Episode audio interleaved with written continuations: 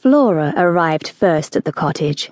She always liked to have time to prepare a welcome. After a day of bullying wind and rain, the evening was suddenly quiet. The clouds had rolled away towards the west. The sky above the beech trees was luminous as a shell lifted up against the light. Weighted branches of lilac slashed the roof of Flora's car as she drove in from the lane. While she turned her key in the lock, tassels of the wisteria that she had trained over the door spattered cold drops on her face and hair. She scooped up the bottle of milk from the step and carried it into the kitchen. The smell of apples from the larder shelf was overlaid by the smell of soap from the freshly scrubbed stone floor. A parcel of meat on the table held down a penciled note. Butter and cream in fridge. The lettuce is washed. I will try to look in before the weekend, but Mr. Whitaker is bad with his chest again. Poor Mr. Whitaker. But I doubt if I shall get here next weekend. The weekend, whoever came that was not Hugh, was always an anticlimax. Flora ran upstairs to her bedroom, tossed her coat over a chair, and slung Nan's deplorable essay onto the bed table. Young monkey. What had possessed her not only to cut a coaching without any excuse, but to turn in work that would have disgraced a candidate for O levels? Suppose she let a mood like that sway her when she was doing her final schools.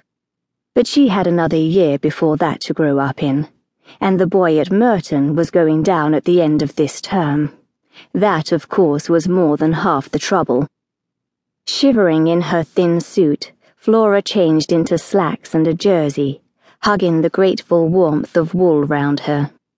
The cottage was sparsely furnished, with a few pieces looted from home or picked up at local sales. Flora looked briefly at herself in the long glass of the mirror, which reflected so far as its flaws would allow a firm, lissom but not very slender figure, large deep blue eyes and a face undrained by a hard day's work and a skilfully cut mop of lively brown hair. She combed this into shape. The damp air made it curl readily round her fingers.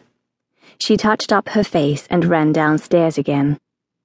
She sang to herself as she poured beans into the coffee grinder and switched it on. As she was mixing salad dressing, she heard Hugh's car coming down the lane.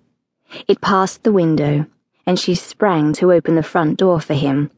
His face, fresh from the rainy air, was cold against hers, his arms hard round her. Darling, here I am at last. Am I very late? The traffic on the Woodstock Road was even more devilish than usual. You're not late, but anyhow, you don't have to worry. I just know you come when you can. What a day it's been, but it's a lovely sky now.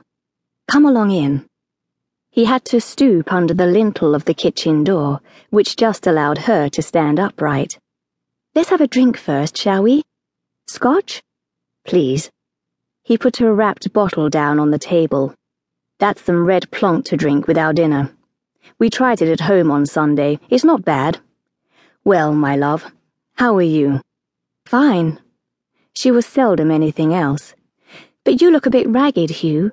Has it been a tiresome week? It has rather. There've been one or two things. Never mind.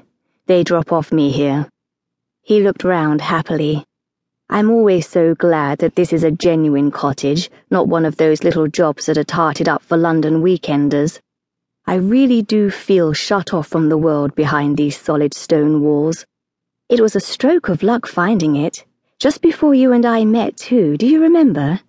There we were, Lal and I, drifting round in my car one evening, and I saw a handwritten to let notice fastened to the gatepost. Lal thought I was crazy to go onto the farm then and ask for the key. By the time we got inside the place, it was almost too dark to see anything. There were two dead birds in the front bedroom, and a shower of plaster came down on our heads in the kitchen.